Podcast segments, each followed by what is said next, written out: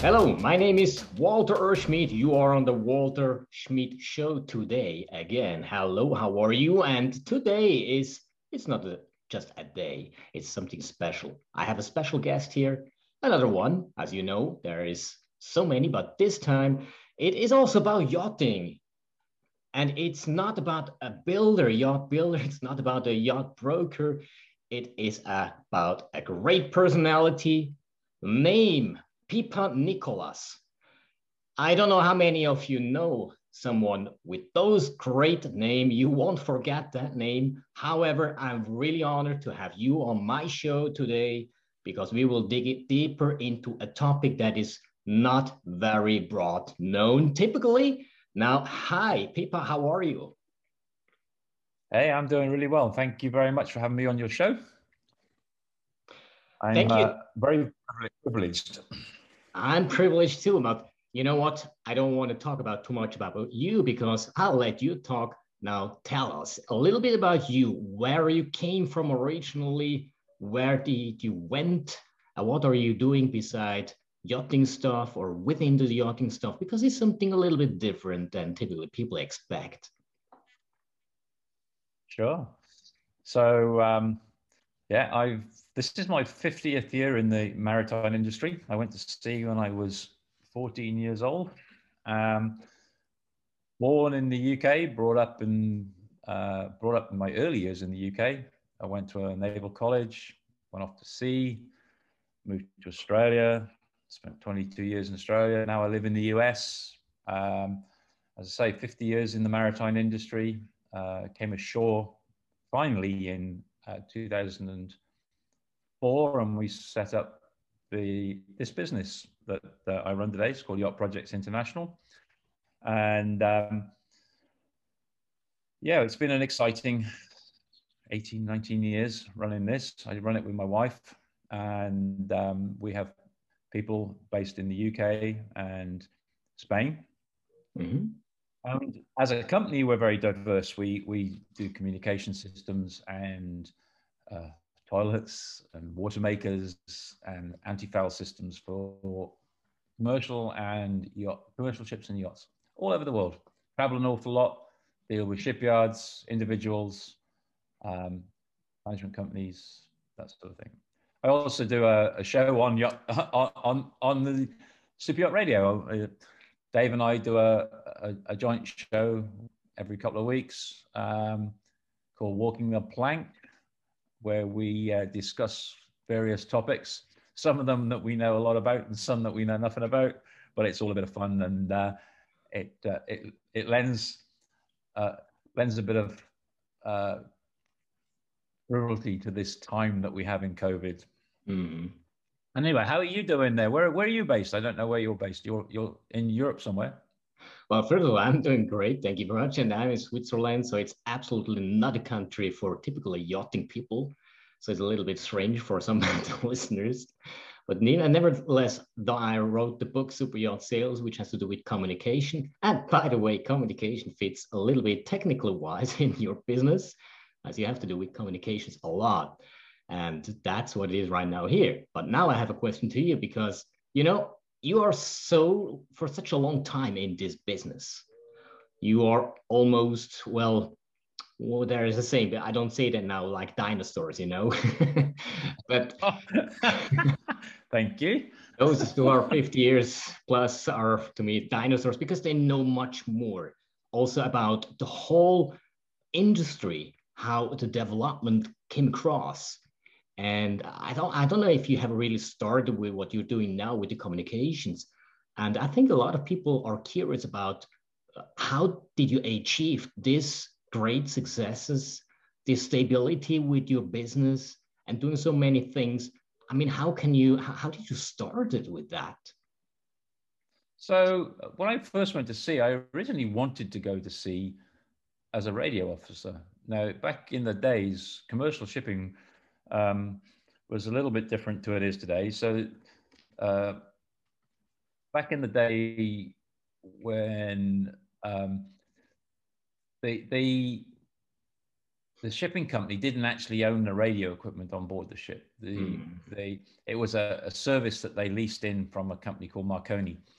Um, and Marconi then provided the operators to, um, to, give the service to, the, to both the ship and to the port agents and everything else. And uh, they were called Marconi men and um, radio operators. And uh, of course, I the the school I went to, the naval college I went to, uh, we had an option there to.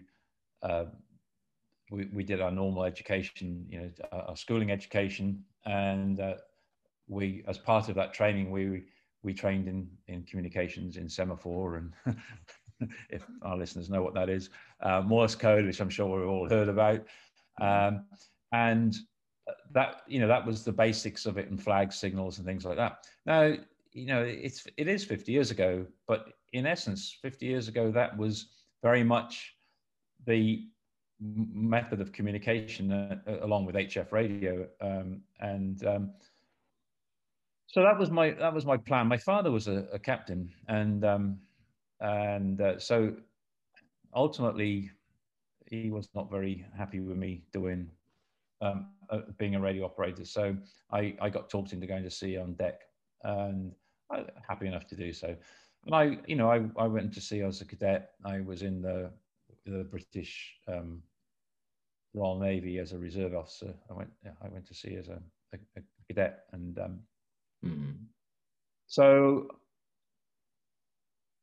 the industry at that point in time, the British industry was in decline, and so the jobs were few and far between. So on deck, the promotional side of it just sort of retreated. There wasn't there wasn't the ability to go up the ladder very very quickly, mm. and so uh, to cut a very long story short, I ended up uh, brief briefly in the in the merch in the Royal Navy for the Falklands campaign, and then came back to the merchant navy and went back into the engineering department because in essence you could climb the ladder quicker uh, in the engineering department. I'd always been interested in motorbikes and cars and and the mechanics of how things work. So uh, it was a, you know the, my mind works that way. So it was quite easy to to transfer into that. My sea time luckily was able to be carried over and you know by by carrying through the the courses that I needed to carry through, um, I was able to climb the ladder quite quickly on that as an engineer. Um, I got involved in communications, I, the, the, communications that we know today. Uh, at the end of the last century, that sounds great. I love using that.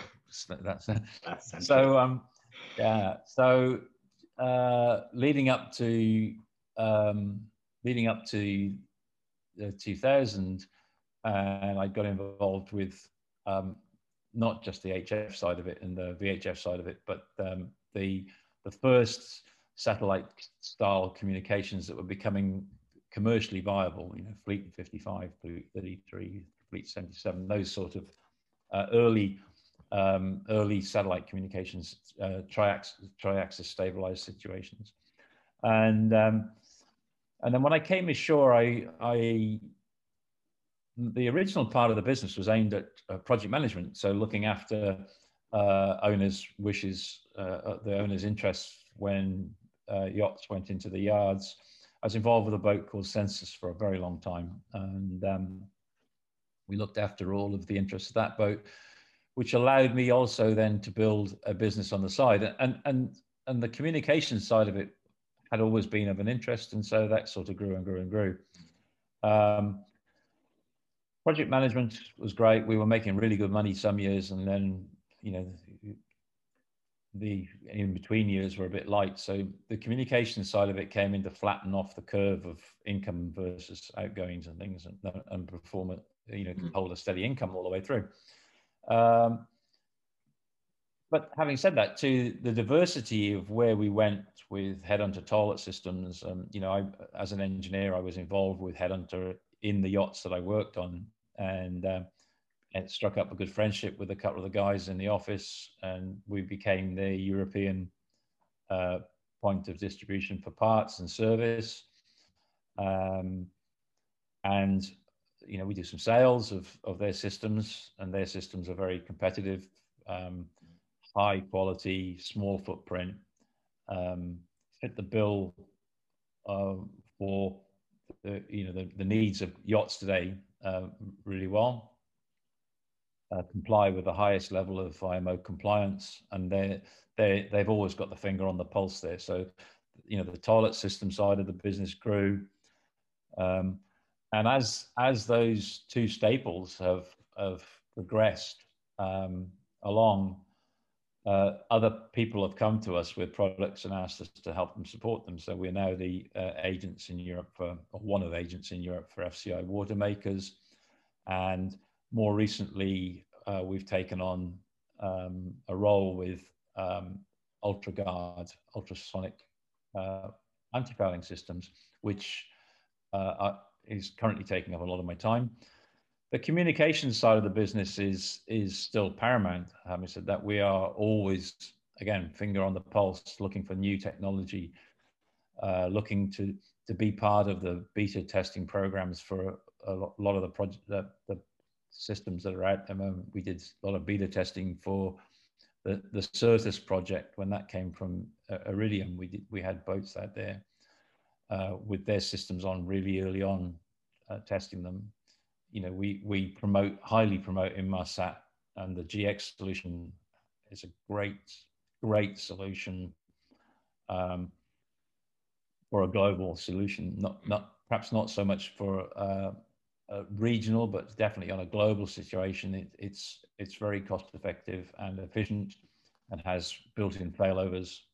Um, and, and, and standby standby systems that work with it.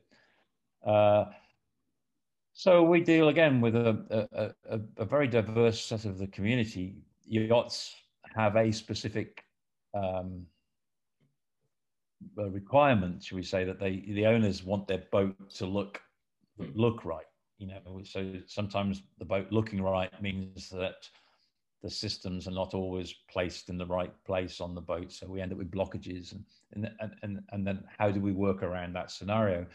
A long time ago, I, I, I started to understand, and I'm talking 20 years ago, I started to understand that communications as we know it today, uh, hmm.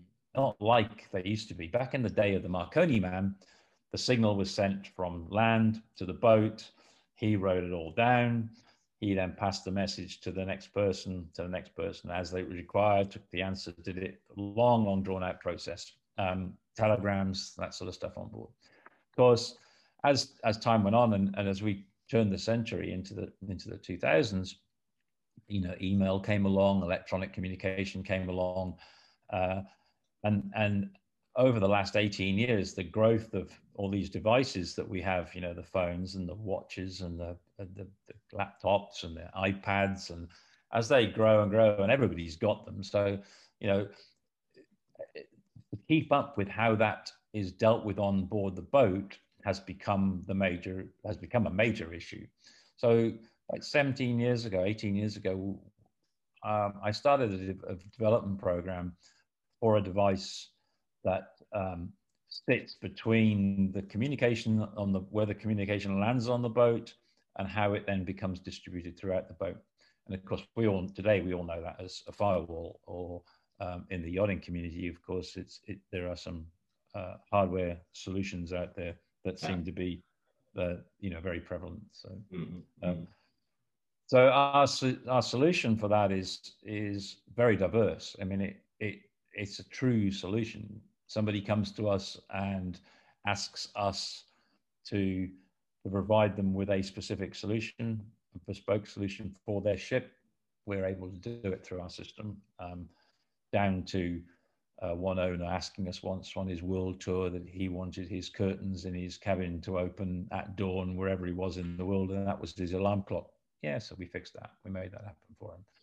Um, so that means as well, actually, that requires extremely well knowledge about the technology part and also the transformation, as you just mentioned, into the new technology. Let's call it the new century. That was a huge step that you had to follow up. And obviously, you became a market leader in terms of uh, bringing in solutions for for the client's needs. Is that right? So yeah, it, yeah, I'm still old school though. You know, um, I'm I I'm I I don't I don't struggle too much with my own communication issues, but I, I still like to keep things pretty basic. So it's important that when you you have a vision as a person, you have a vision about uh, how you want to deal with the end user. How do you deal with that client? Mm-hmm. Um, are you able to say yes to just about everyone? Uh, and a lot of people fall short because they do say yes to everyone. There, there becomes a time when you can't just say yes. You have to say uh, yes, but mm. there are ways. I mean, and and for us to do that, it, it's all about a team. It's all about the people behind, you know, behind the eight ball, behind behind you, behind me, the, the the guys that work in the back office. The um, I, I can't write a piece of code for you know my pin number for my ATM machine is the best best code I know. And that's four digits. After that, I tend to lose on. So I can't do code or anything like that. Uh, but I have guys, you know, we found people over the years that are able to do that. I have guys who who know networking inside out, who I can say to them, uh, I'm that bridge, that that gap between the client that actually doesn't really know what he wants. He just he, mm. he, he just, well, he knows exactly what he wants, but he has no way of putting that into the terminology of how to make it work. I'm the person between him and my guys who speaking zeros and ones. Um, they don't have a real language; they speak geek. Um, so that you know, I, I, I can get in between them and ask them and, and and and guide them as to what I need and how I need it done, and therefore they produce the product that goes to the end guy, and I sit in the middle. Yeah. So how how important then in terms of what you just mentioned is communication in between the people because that requires that you have both views, both side of views from the client side and also from your team side. That is a little bit different. You close the gap. So uh, how do you keep up with the experience and the know-how in the communication in in this regard? Well, so the community, I mean, obviously to the end user, it's pretty simple. It's pick a phone up. Zoom, Zoom has become the COVID tool. Um, so it, it's a matter too of interpreting the end user. So quite often with a boat, you're talking to a captain who actually isn't the end user. So he's interpreting what the owner wants. Hmm. He's also putting his own piece in there. He's thinking about the crew. So they quite often have real, they know what they need to do to provide the service down there. They come to us, they'll ask me, how do we do that? Well, I understand how it works in the fields, but I don't know how to to do the bit behind it. I don't know how to write the code to make that happen. To do, sure, I can go to the screens and I can push this and push that, and mm. you know, but I, I don't know how to set do that. So it's a matter of it's a matter of being able to um, understand what the end user wants yeah. and sometimes you've got to interpret that. So it's it's it's sometimes very hard to get it exactly right first time round. And then you know with our solutions what we're able to do is we, we, we can spend up to we can spend up to a week more sometimes doing the initial setup of a system on a boat. Um, so, so behind me this this this mini cruise ship in the picture behind me um, it's one of three almost sister ships. Hmm. and they all do just about the same thing they all go off down to uh, the Southern Ocean and up to Antarctica and, and things in, in the various months. Uh, they, you, you think that each ship being a sister ship, almost a sister ship, would have exactly the same solution. Well, they don't. You know, somewhere down the track, there's a little bit, there are nuances in the way that the boats run. So we had to develop solutions for each of the ships, manage 300 the needs of 300 passengers and 60 crew, with a very limited network and bandwidth available um, that was available on board them. So it, it, it, it's it's learning learning how to to do the communication in either direction. So you've you know there's politics involved as well, of course. You know, and perhaps there's a few white lies there here and there. uh, small uh, small and, and if anybody in this industry tells me that they don't do it, then that's a big lie. That's a black lie, not a white one. okay. we we all tell little porkies here and there uh, every now and again. It's it's the way of life. It's you can't you know they're not major. They're just yeah.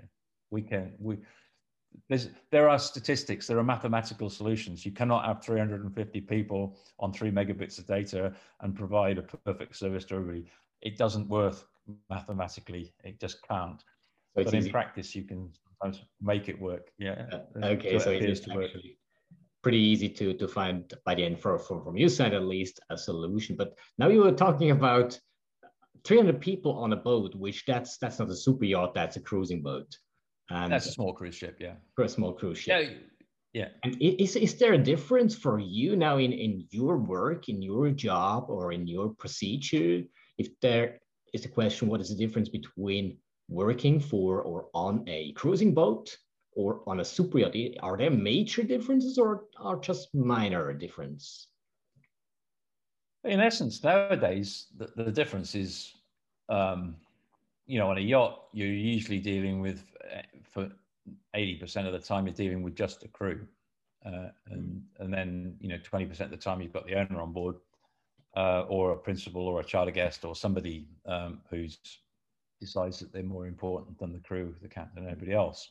Uh, so on a, on a cruise ship, for instance, you're dealing with uh, changing role of principals. So you're changing, you've got 300 principals, if you like, uh, and they're changing out every two weeks. So yeah, it, it, it's it's a lot harder to deal with that sort of scenario than it is to deal with just a single yacht.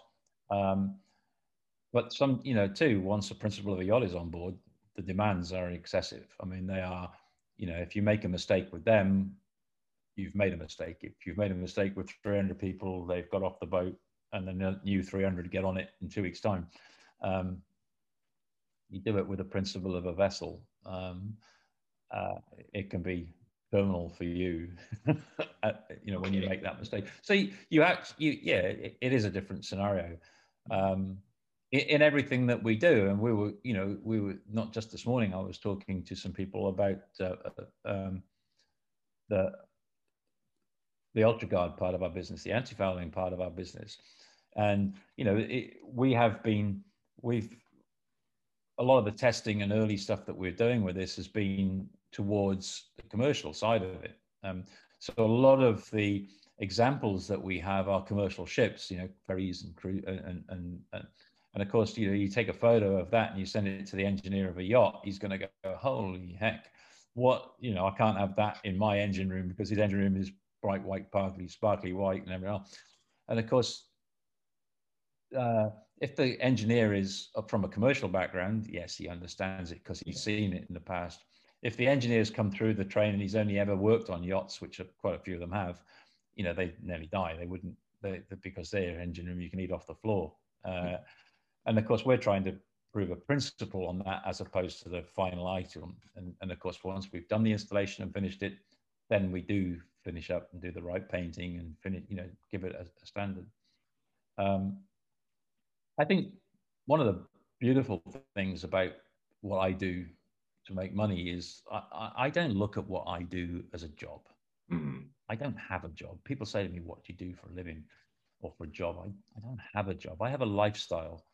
My lifestyle affords me the ability to travel around the world and make money and and live the way that I want to live. And it yeah, I'm I'm maybe uh, maybe we should talk another time about that part.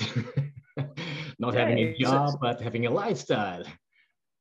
It, it's yeah, I and you know, um, my lifestyle is different. I mean, I'm I went to, I I was I was born a ten pound eight ounce baby boy, and I now live as a woman. You try doing that in this commercial shipping industry.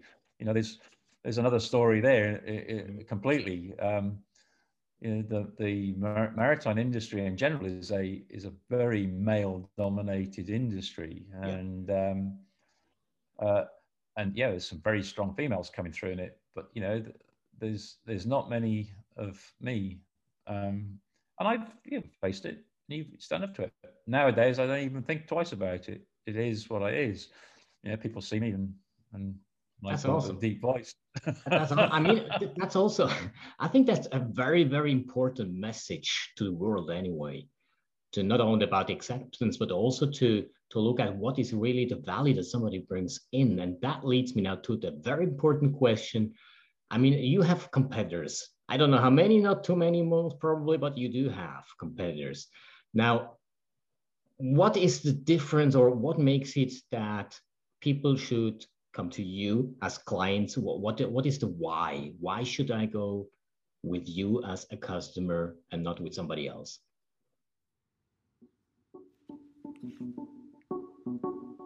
Discovering new and extremely remote places on this earth pushes men and technology to the limit. Communications on board and with the rest of the world from very remote places was a huge issue. A lot of the deepest parts of the ocean are in very remote areas um, that are not close to any shoreside support. Yacht Projects International and Procom 365 were chosen to design, install, commission, and support this venture. I own Yacht Projects International and Procom 365. Yacht Projects is aimed at the yachting market, and Procom is aimed at the commercial shipping market the intricacies of running four different businesses off the boat. To projects such as this that make a huge impact. Despite the incredible complexity, diverse requirements, and global reach of the project, Yacht Projects International, Procom 365, and their partners provided reliable, consistent communications, supporting a venture that pushed the limits of marine technology. If you need good communications in any marine environment, you need Yacht Projects International, Procom 365, and their partners.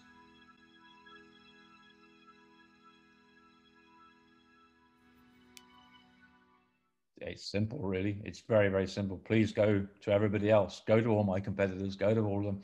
Ask them for what they can give you, and then come and give us a chance to, to um, tell you what we can do for you for, for you that that's um, the same end service, if not better, um, and for a different cost. It, it, it's highly important that that competition exists in the marketplace. Um, and yes, we do have some competitors. Some we work with, some we don't work with. Um, I I quite openly work with competitors because there are we're, we're not the we're not everything in the marketplace. We're, you know, you can't be. Um, we all we all need to know where our strong points are and we all need to know where our failures are and, and a failure is a point where you need to ask for help and and therefore you ask the next best person to do that uh, is your competitor if, as long as they're supplying something that you're not then yeah but it's also very important for the end user the person out at the end of the of the road to to compare apples for apples. Uh, you know it's the oldest saying in the book you know don't go don't go down and down to the store and and see an apple for a dollar and and then buy a banana for 80 cents and think you got a better deal on an apple because you didn't. You know you bought a banana.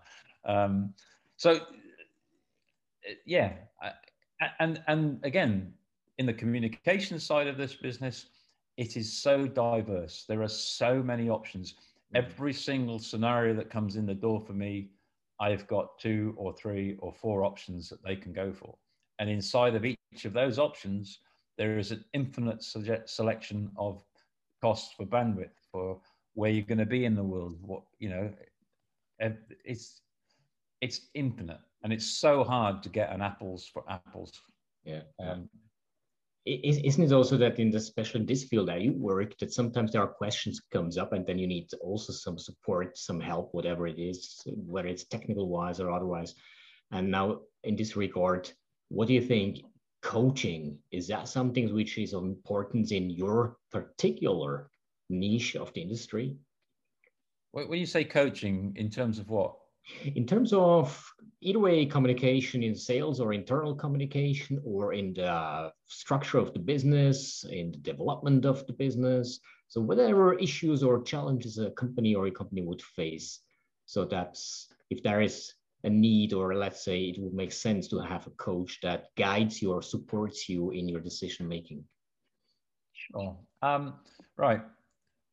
So, about six months ago, I made a very, very conscious decision that that the guerrilla tactics for marketing that uh, a lot of people use, I, I, I don't like them being thrown at me. Mm-hmm. So, um, and I sort of sat down and thought, is that what I'm doing to other people? So, and perhaps we do on some in some places. Perhaps we do. So, for for me, I made this conscious decision to become a person that tries to educate people more in what is available. And so, coaching, yes, but I'd like to do it through education. Is to you know, I have many years of experience in everything that we've done, many, mm-hmm. many years of experience. So, both in life, both in work, both in, you know, I've been married five times, I've got seven kids, da, da, da. So, there's, there's, uh, there's, there's a, um, a huge amount of um, information stored that needs to be uh, able to be given to other people or shown to other people. So I made this conscious decision to try and educate people in the fields that we specifically work in.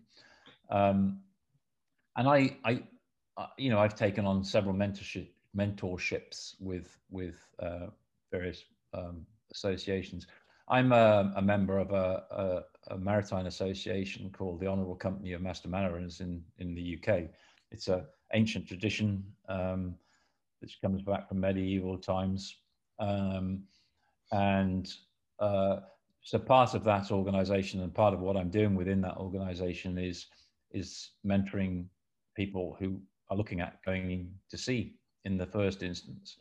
Um, and why, why is there a choice to go to sea? And, you know, how much has the ocean changed, working on the ocean changed since I went to sea? I mean, you know, we're talking about autonomous ships now. We're talking about ships that run around the world with nobody on them. Um, oh my goodness. Uh, I can think of sometimes back in the in my times at sea when we had 30 people on the ship and the ship still had its own life because most of us were in the bar. No, we shouldn't say that. um, you know, and I think you, you, we make light of things like that, but it, those that stuff happened. Um, and it's different today. You know, the the, the rules and uh, health and safety and and that sort of stuff have changed what what we we see today so differently from when I went to sea originally. Uh, and I don't want to sound like the dinosaur as you put it earlier on. I mean, you know, we've we've I've, I've grown with it. I, have changed my way I think about uh, about the job of mm. being at sea um, as I say, I, I chose to come ashore and, and have a lifestyle as opposed to um, as opposed to a job per se. But uh, education is is as opposed to coaching. Education is is is by far more important than. And I think if you educate people correctly, you'll win their business. Yeah. Um, yeah. Well, and and you have so much to give. I mean, I, this knowledge, I don't know if you have written a book already, maybe you should once if you haven't written a book, but you, if you're not the first person to ever said that, and yes, I have started it, and yes, I get to various points of that book, and I oh gosh, and it falls apart, and I go away, and I, um, uh, much as it might uh, sound funny, I'm I'm not a very good self motivator. well, I think if it comes to a book, there are many people have the same issue that they really don't like to, to make a book, even though they have the, all the information. They would like to have a book, but not writing it.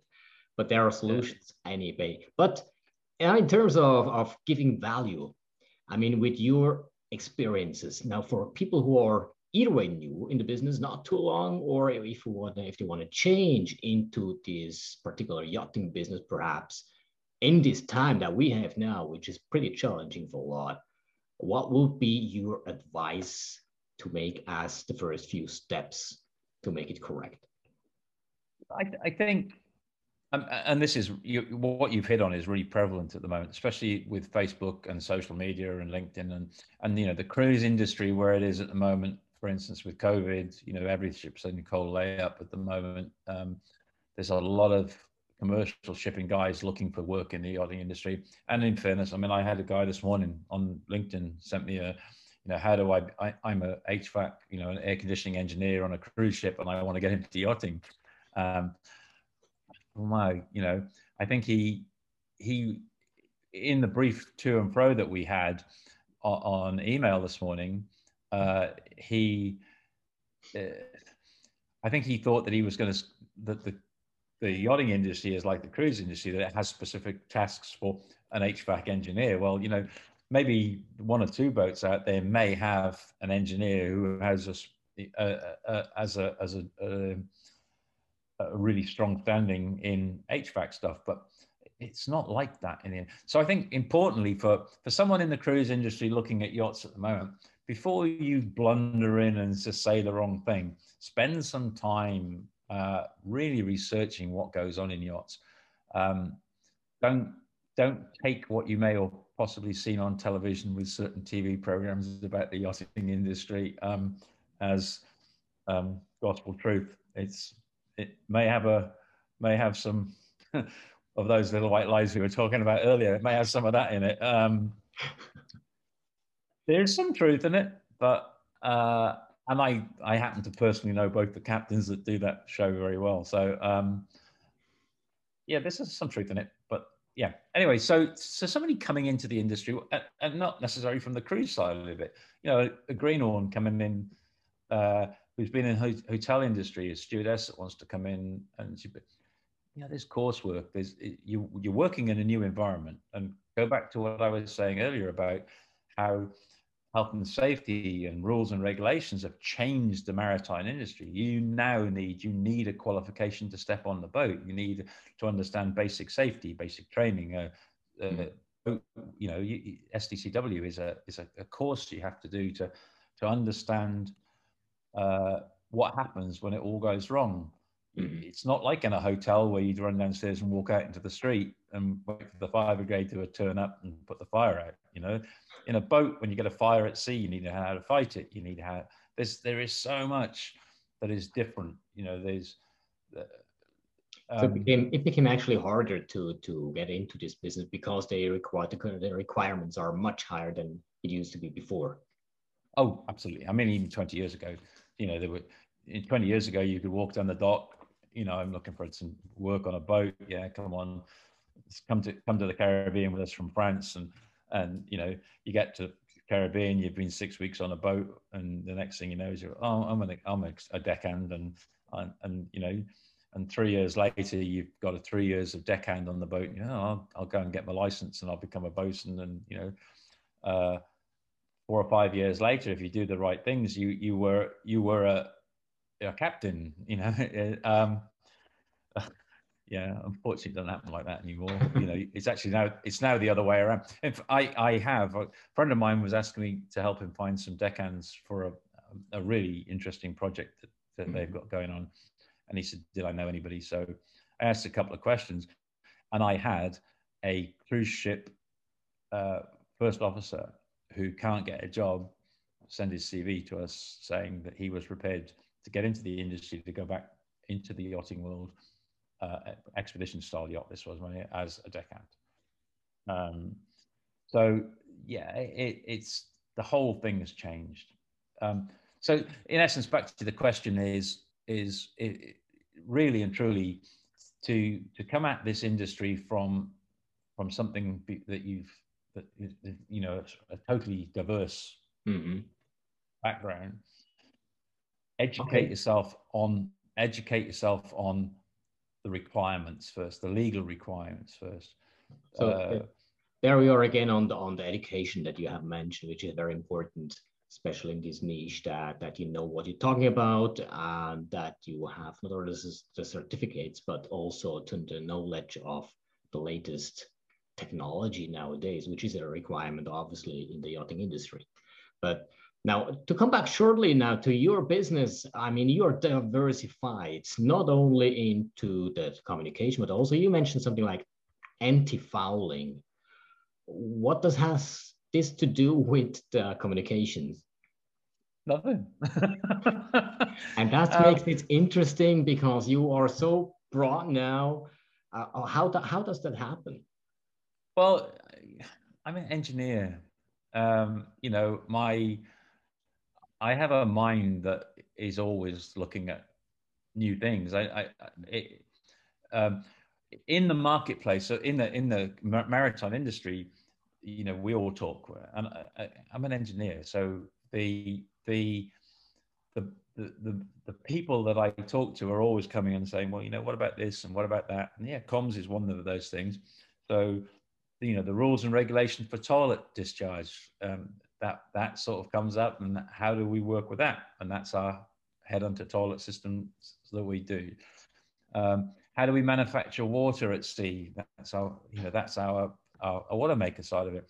And then you know the, from the anti-fouling side of it so the rules for anti for anti-fouling paint and you you you know to somebody who doesn't understand this you're going to say well what rules? You know you put paint on the bottom of the boat and then it stops stuff growing. Well, you know, all those paints 15 years ago, 20 years ago were poisonous.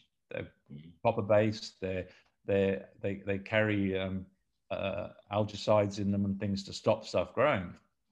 And the, the, the, the word is ablative. So there, it's a it's a coat of paint that you put on, and as the ship through moves through the water, it strips the layer, the micro layers of this paint off.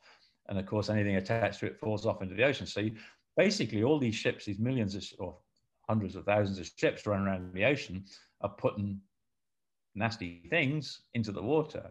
Yeah. So, um, so over the years, there's been um, over the years there's been several methods employed to stop growth occurring on the bottom of ships. Um, they use impressed currents, electrical currents. They use anodes for that sort of stuff. Um, and again, but those anodes degenerate over time, so you're putting copper into the water. Um, the the uh, the situation that uh, we we found ourselves in a while ago was um, that that I'm looking always looking to protect oceans as well. So mm-hmm. we're always looking for the environmental things. I, am I in a, will I go and stand in front of a building with a flag waving a flag around Greenpeace saying, no, I'm not that sort of, I don't hug trees and I'm not quite that level of it, but I do have a, you know, the ocean gave me my living for 50 years. Um, and we need to protect it. And I, I truly believe that.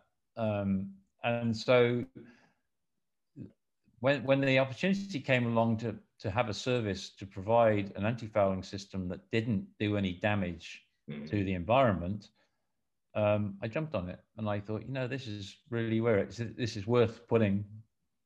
Well, in the first instance, it's worth putting 20 minutes of my life in to listen to the guy. Yeah. And then as the 20 minutes came on, that 20 minutes turned into an hour, turned into three, turned into half a day. And then it turned into like three or four days later, talking to him again for a couple of days. And, and, and now it, it's become, it, it, you know, one, it's commercially viable for mm-hmm. it's good it's good income for me. It's commercially viable for the end user. It's and it's uh, it's absolutely perfect for the environment. You know three three positives. You've you've got a, well, a solution that that is that is a lot. But also it shows me absolutely clearly that there is not only an engineer in your brain there is an entrepreneur. And is it correct when i say motivation to get up every morning even i mean you don't i think you don't have to work if you don't want to but it is isn't it that also that you are driven by a purpose by the why and by just being in the lifestyle by doing what you do? So I, I said earlier that i'm not self-motivated and i'm not you should see me at six o'clock in the morning when the alarm goes off. Um, and I, I travel insanely, and, and even in COVID, I've been traveling insanely. So my body clock is completely screwed up. Um, I, I, you know, uh, and I deal with time change quite well. My body does. uh, for a 60 plus something person. Um, so uh, the the the motivation for doing things like exercise and and writing a book is but my my my sort of want of knowledge if you want hmm. that that idea that there's something else around the corner uh, and yeah uh, you know as, as as growing up i i invented some things and i have i had patents and i invented an oil cooling uh, an oil filtration system um, when i lived in australia and we patented it and you know I sold it for fifty-three thousand um, dollars to an oil company. It was a crazy idea, uh, but you know, fifty grand bought me a house in those days. Today, it's on the majority of engines that you see running around the world, and if I'd have had a dollar for every one of those, yeah, I'd be. I certainly wouldn't wanting to get out of bed and go to work. Although I guess I probably would because my mind says I have to do that. I, I've got to, yeah. I, there's always something new and I, I, I truly and honestly believe that I can get up every morning and learn something every day. Um, I think that's a very important part in life, actually, for of an entrepreneurship that keeps you keeps you running and keeps you doing something. Also, having the curiosity on what is coming next or what can I do better, faster, more efficient for the environment, for the economy, for yourself. I think that's a very, very crucial part in life of many entrepreneurs that I know. And as I can say now when talking with you, you are obviously brain-wise, you are not in the 60s, you are somewhere far below because you know so much more than a lot of people that I know in my age and even younger than I am. So there's a lot to learn from you. But now what I want to have also, because we're coming now slowly to an end, time-wise as well, I, I could talk hours with you days, most probably even more. But we have to end it up now, surely. But now to to have a little bit more about your company, how can people reach out on you? How can they find your services? Uh, pretty easy, really. Um, LinkedIn is Pippa Nicholas. Um, Facebook is Pippa Nicholas. Um, uh, much as there is so neg- much negativity on Facebook. I really find it a great tool. Um, uh, I love it. For it, I'm able to to communicate with people on it, um, and without having to write emails to everybody. Everybody sees what we do, and some of it's tongue in cheek. I mean, some of some of what I do is there's a, there's an aspect of sarcasm to a lot of what I do. That's old British humor. Um, um, uh, but yeah, so the company is Yacht Projects International. Uh, we're um, you can find us just about anywhere. Hashtags on those sort of things. Um, the website is uh, yachtprojects.net. Do not put .com, otherwise it goes to one of our competitors, who is a very good friend of mine. uh, and actual fact, I, I I've been trying to get the .com off him for years, but um, he doesn't use it. So um, anyway, long and short of it, I haven't got it. It is yachtprojects.net. Uh, our communications, our commercial shipping communications is uh, is a company called Procom 365, professional communications 365 days of the year. So where that came from, and that is a dot .com company. So Procom365.com, yachtprojects.net. Um, phone numbers are there, WhatsApp's there. It's all all there. Um, please reach out um, we can answer questions, and if I can't answer the questions, I can certainly find somebody that I know that can for whatever you need. It's um, pretty simple. Okay, very good. Now for the listeners as well, you have heard now how you can reach Pippa Nicholas. And not only that one, but you will find here in within this talk as well some links. Don't miss her. Humor is a very important part as well in life and in business. But however, the, the contact details you'll find here, I will put them everywhere within this time of this half an hour, 40 minutes, so that also all the companies are discoverable for you as a listener and uh, also, of course, for for the viewers of this video. And if you want to reach out in communications for yachtings, for commercial boats, but also for super yachts, luxury yachts, or anti-fouling, or whatever it is in this regard of yachts, there is the right person, personality, a very special personality, and you will have not only the experience of some years, no, you have experiences of 50 plus years. So there is nothing better than Pippa Nicholas if it comes to a business with communications on the yachts, anti-fouling, or other issues that has to do with the knowledge of an, of, of an engineer. And this background, nobody can take it away, but you can take away a lot of value for you. And now, Pippa, what is the last thing, advice that you would give to the listeners and the viewers of our amazing interview? Have fun. And as a as a real old gentleman in England who who died recently, um, who reached out to the world's hearts. Tomorrow will be a better day. That is a quote that really everybody can use now and everybody needs. And it was an honor to me with you, Pippa, to have this amazing interview. I'm really blessed to have you had in this show, Walter Schmid show. I'm looking forward that this hasn't been the last time. So I'm hoping we're catching up another time.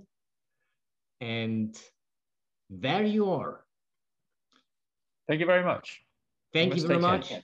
Stay safe. Be careful. Don't work. Have a lifestyle like she does, Pippa Nicholas. Walter Schmid Show. Have a good day. Bye bye.